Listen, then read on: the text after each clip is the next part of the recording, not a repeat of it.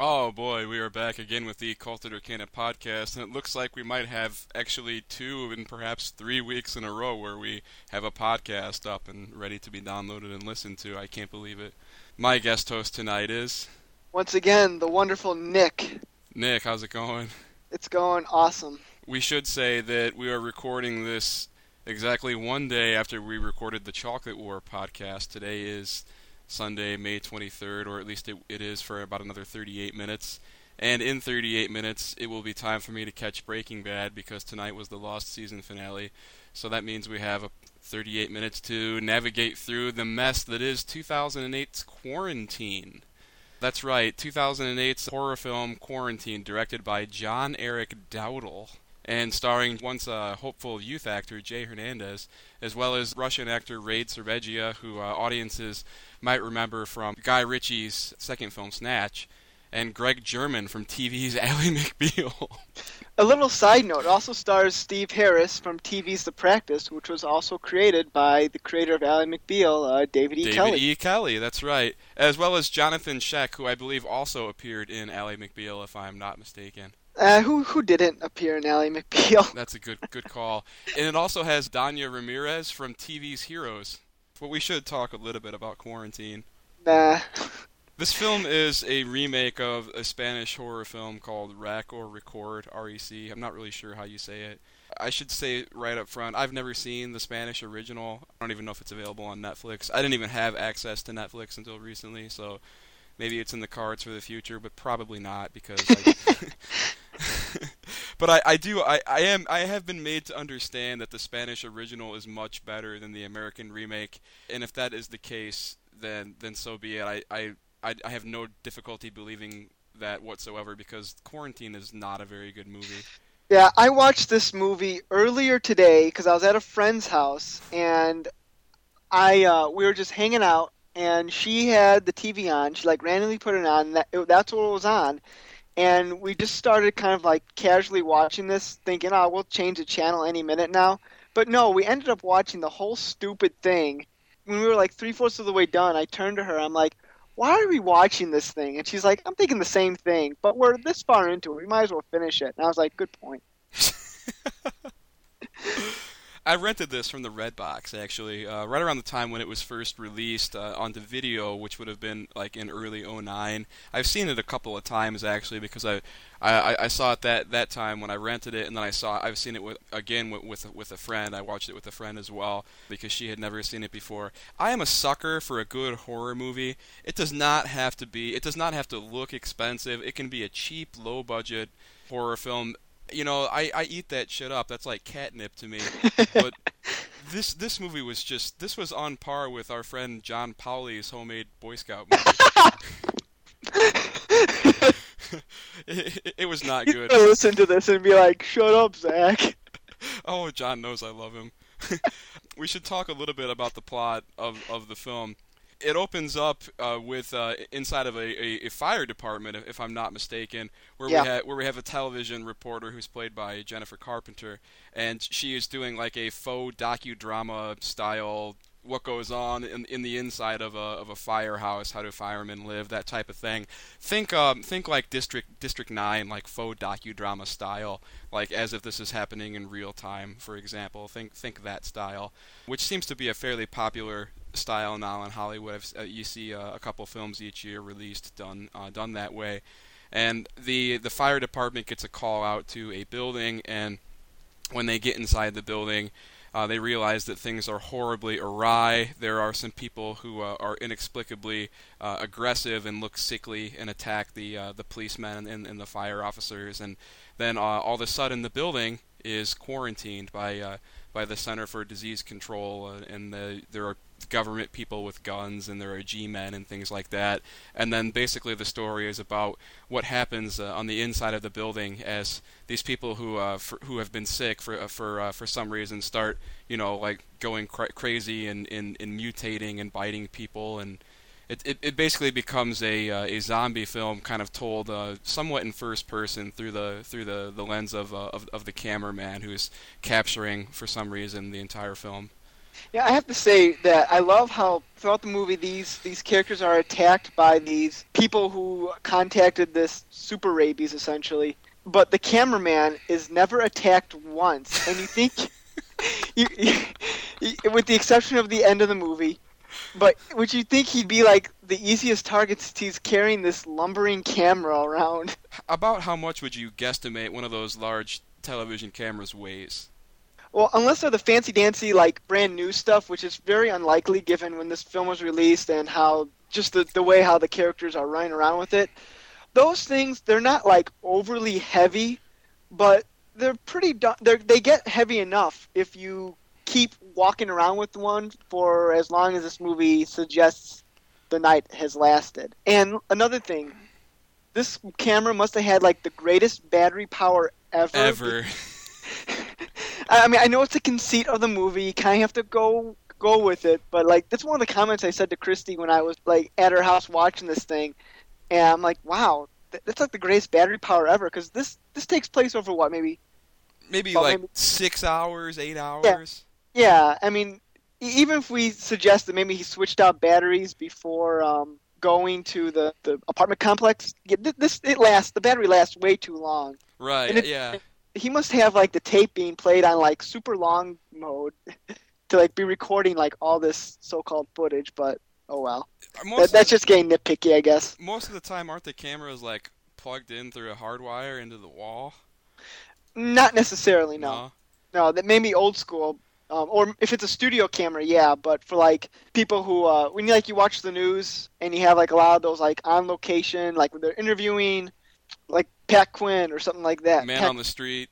Uh, sort of things like that. Then you'll um, it, it's like battery powered. Then they'll be battery powered. I want to talk a little bit about some of the actors in in this film because this film is like a rogues gallery of, of actor of like C-list actors who who were uh, who were once promising but have basically done nothing with their career. Johnathon Schaech, for example, who was kind of an up and comer in the mid to late 90s uh, when when he starred in movies like uh, that that thing you do, which was a a, yeah. a pretty a pretty decent uh, Tom Hanks directed film actually. And then uh, the aforementioned Greg Germann, who was great on Ally McBeal, but hasn't yeah. really done much uh, since uh, since then he's he's been he's had a few bit parts uh, in a few movies here and there, but he's done a lot of work on uh, on television. Like he's he's been in episodes of, of CSI uh, yeah. and Ghost Whisperer and stuff like that. And then some other people like Rade Serbedzija, who obviously was not gonna was never gonna be a, a household name just be just because he's like this insane Russian guy, but for a while he was uh, he was the bad guy in like every single movie that, that came out. Uh, he was in The Saint, for example, which was uh, the late '90s uh, remake of, of a television show with with Val Kilmer. Very underrated movie, if I don't say so myself.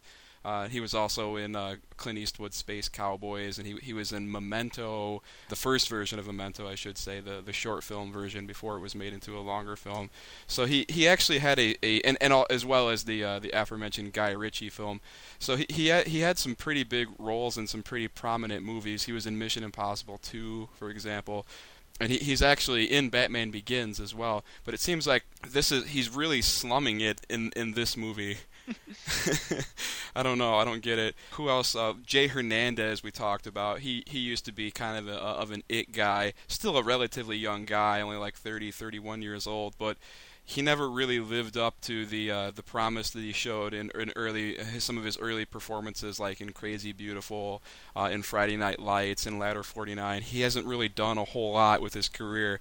He's uh he's been in he's been in stuff like Nothing Like the Holidays, the horrible flop of a movie with John Leguizamo and Debra Messing, and he was in Lakeview Terrace, the terrible movie with uh, with Samuel L. Jackson and Patrick Wilson. So I, it, it seems like none of the none of this movie's just like a who's who of actors who probably shouldn't be in quarantine, but they're just kind of slumming it because they have to pay the rent somehow. Uh, even the lead character Jennifer Carpenter, who is probably best known for playing the uh, title character sister in the popular TV show Dexter, you could add her probably to that list as well. It's just a bizarre trope trope of uh, actors they got going on in this this film. Yeah, and, and the, the the characters don't quite n- none of them really quite work. I mean, they're all they're all tropes. There's no reason to, to get attached to any of these characters at the It seems like they're there just to get picked off one by one one. by one, and that's kind that's a problem I have with modern horror films. I've talked about this before on the podcast. Like, take for example the recent Friday the Thirteenth film, which came out in uh, in 2009, in early 2009. There's absolutely zero reason whatsoever to be invested in any of the characters. They're all there to, to be t- to be uh, killed, stalked and killed one by one. You- You're supposed to cheer at their deaths. In, in fairness, that that seems to be like standard procedure for any uh, Friday the Thirteenth film. Well, it, it, it's that's true and that's not true. If you look at some of the earlier ones where you have like the Anthony Michael Hall characters, or maybe it wasn't Anthony Michael Hall, I forget who it was, the Crispin the Crispin Glovers and, and the people like Oh. that who were in some of the earlier ones, and Kevin Bacon. Uh, there were some reasons to actually like some of those characters, but in, in these new horror films, there's no reason to to actually like or, or get invested in any of the characters at all, and I just I have a problem with that, and it continues here. I mean, we get about like two scenes with wh- where uh, where Johnathon Schaech actually has a line because he's like dispatched so quickly. Greg Germann, for example, he plays what like a like a veterinarian or something like that, I believe, and he's just there to kind of like explain some of the plot. Like, Yeah. oh, that looks like the symptoms of rabies or something like that. He's kind of like an audience stand-in in, in a way, just to kind of move things forward a bit. And the Exposition guy. right, yeah, exactly. And Jay Hernandez, he's like this this brave firefighter. That's that's his trope. And like Jennifer Carpenter's character, uh, she plays the television reporter A- Angela Vidal. She's like one of those reporters you'd see for like a late night Friday night style TV show. Sh- She's like she's a total ditz. She's uh she's you know flirting with the firemen and and, and you can tell she's only on TV. She's only on the show because she's pretty Mhm. for, for example. So it's just there's there's absolutely no reason to stand behind any any of the characters at all. Yeah. It should also be mentioned that this film, as you mentioned earlier, has like it's a found footage, like documentary style sort of thing. It kind of came out in like the wake of what was that movie, Cloverfield? Yeah, That came out like earlier that that year, and I almost wonder if it was like a cash in to like cash in on that style, or if it was just coincidental that they were made around the same time. Because there is that there is that like um that happens every now and again when there's a movie that comes out and there's another one that's extraordinarily similar that comes out like within you know a, a year's time, like uh the Mall Cop movies that came out uh, about a year or two ago. Yeah, the Mall Cops, and then like a couple years before, there was like Turn of the Century Magicians. yeah, yeah. with the, with the Prestige and the Illusionist, Yeah, and even going back to uh, Deep Impact and uh, Armageddon, for example. yeah, yeah. You're right. You do get that a lot. Th- This is just this is coincidence, but that's a good thought, though. We should talk about how the film actually performed in America. It, it performed pretty well, unsurprisingly. It opened with with around 14 million dollars, which is a pretty good number for a, a film of this type with, with such a low budget. Well, if you look at it, it, there's not a since it's done in a docu style, you can get away with doing a lot of low budgets. It's basically one set, not a lot of special effects that's going on. The the actors are relatively, it's a small group, so you don't have to pay them a whole lot. So I could see how this movie could get away with a small budget. You know what? I'm gonna have to give it some some props there because they they could have you know they they could have put a lot they could have slicked it up and CGI'd it up and they chose not to. I'm actually gonna I'm actually gonna to say that that's a strength of the film. We should talk, I guess, a little bit about the strengths of the film. I do think that the atmosphere works uh, in certain places. Yes and no. That's why I said in certain places. I mean, it seems like every time they do something, like at, at the beginning of the movie, where they're all like standing around in like the lobby area, and then all of a sudden out of nowhere, the um, that firefighter just drops from the from like the top floor or something like that. Yes. That worked because I gotta admit I wasn't expecting that, and it's kind of like, whoa, okay, surprise there. Uh, Other times, like towards the end, when the reporter, the cameraman, and the And the firefighter. yeah, and the firefighter are like racing around trying to get to. I guess it was the attic they're trying to get to. It seems like all the all the rabies, zombies, whatever you want to call them, they all had they all suffered from what I call the the stupid effect, where um, throughout the rest of this, throughout the earlier parts of the movie, like these zombies are like attacking like these people left and right, and no one could get them off once they like leech on you. But then now at the end of the movie, there's like these three characters who are wildly hysterical, one of which probably can't fight off someone her own size, but anytime these zombies attack, they're easily like swatted away left and right. That that's a really good point, and and we should mention too about this film that why not just go and lock yourself in an apartment until all this passes? Oh, I think that's what they're trying to do towards the end there, but mysteriously the one of the people was already in that apartment and had already been affected apparently. Apparently. I did think it was cool near the end when uh, when they go into the uh, into the room near the, the top of the building and and they see like all the newspaper clippings in there and like that I found that to be actually kind of cool. But yeah, on the whole, this is uh, this is just not a very good movie at all. It's a it's very ineffective at actually scaring the the audience. I watched this in on the in in my house uh, when I was living in in uh, Naperville. I watched this with with no one home. My roommates were on vacation in total darkness, not scared even in the slightest. I just sat through just just barely barely a response to it at all. Like, oh well, okay, uh, I guess that was kind of a, I guess sort of a, a good way to end the movie. But I mean, like, there's there are there are hardly any like uh, jumping out from behind the you know the whatever the corner crap your pants scary moments throughout this film at all. It's just it's very just blah. It's just things just kind of happen. You know, you I think you know that I'm not a big fan of horror films. Not that I have anything against them. They're just I, I don't know. It's just I'm not. It's not my necessarily cup cup of tea. But like you, I do like to every now and again like to get a nice scare of a horror film. But I I get I appreciate more when there's a lot of like tense and anticipation building up, where you're like on the edge of your seat, like oh my god, what is happening next? Because I I think get more out of the anticipation that of what's going to happen next rather than the jumping out from behind the bushes sort of thing. And this movie had like none of that, or No. if they tried it, it, it failed miserably. It's like it's just like they're just walking around and when something gets scary it's all of a sudden they're the ca- characters are just going oh no! Oh no! Oh no! for like a minute or two and that's it.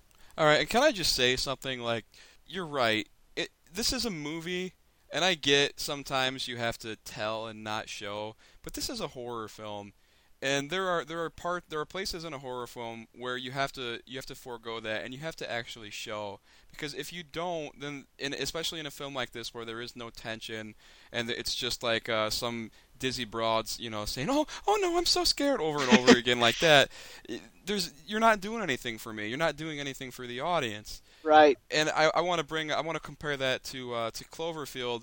Uh, which I think is the same way. I mean, I, I I don't like Cloverfield at all. I should get that out of the way. To me, that movie is like an hour and a half long of, of a fat douchebag holding a camera and saying stupid things as they run away from a monster. And I, I kind of have that same effect uh, w- with this film as well. It's like this uh, this stupid uh, Dizzy Broad TV reporter screaming and saying stupid things as they run away from the from room to room from these monsters. It reminds me of, of Scooby Doo uh, when when they when they would run from run from room to room. They would they would run to one room and they'd open the door and there'd be like a werewolf and they'd run away and they'd run to another room and there'd be Dracula and like every single room had a another monster in it. It's like it gets to a certain point where it's just not scary whatsoever. you know I, I gotta say people complain about the star wars prequels being too much like a video game when they're running away at the end of that movie and they're like encountering you say like a zombie a zombie a zombie it felt like some cheap resident evil type video game quite House of the honestly. Dead or where they're just walking into each room and oh no, there's a zombie. I better beat him up. And it, it's just like it, it loses its effectiveness. It's not scary. That's a really really really really really good point. Can I? Oh, I'm sorry. No, I was just gonna say you're right. It, feels exactly like a bad video game, and that is that's a, a totally warranted criticism uh, towards the film. And I'm glad that you brought that up. And can I also, along those same lines, the last 28 minutes of the movie, is it me or could that have been cut down to like five? No, you're right. It After could- they like kill hunky fireman number 362, and it's just you know the cameraman who mysteriously is able to hang on to that camera despite the fact that they're, the- they're like crawling through a hole in the ceiling. and it's just like the cameraman and the the reporter it, it's like I, it may not be this long, but it's like 20 minutes of the reporter just like hyperventilating. It's You're like right. you don't okay. You could everything that that that says could have been cut down to like five minutes.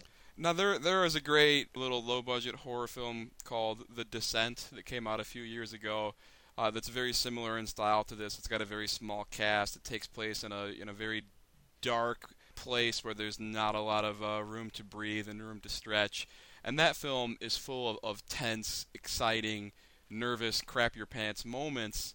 Whereas Quarantine is just it's just bad. It's it's just it's it's terrible. And I, I'm thinking to myself, the only people that are going to be scared by this are, are going to be like 13 year old girls, and unfortunately, that seems to be that seems to be the the primary audience for horror films these days, are like uh, like middle school or middle school and, and high school kids, and that's just kind of sad to me. So what I would like for somebody to do is to make a mainstream, totally kick-ass horror film without any stupid little cutesy characters or anything ridiculous like that. Honestly, the last good mainstream R hard R horror film I saw was the Dawn of the Dead remake, and that was six years ago.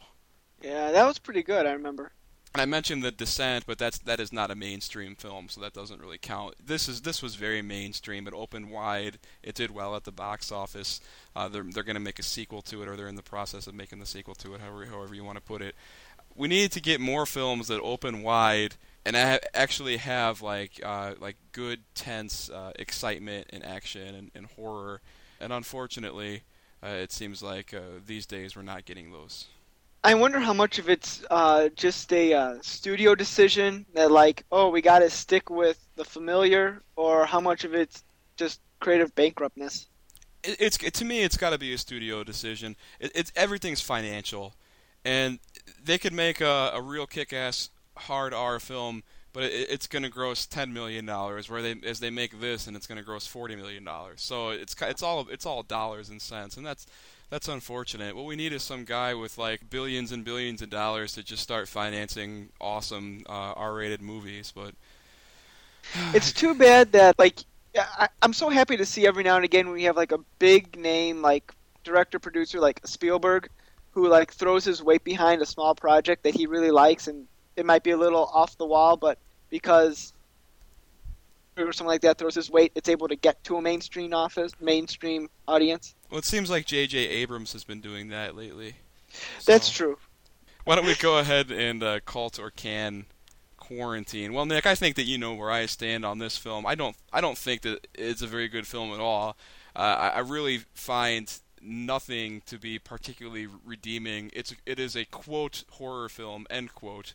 Uh, and I I put that in quotations because uh, there there was absolutely nothing that scared me about this film at all perhaps the original Spanish film Record or Rec or REC or however, however you say it is a more effective film. I don't know, but based on quarantine, I, I really don't want to take the time to find out. So I'm to go ahead and can this film.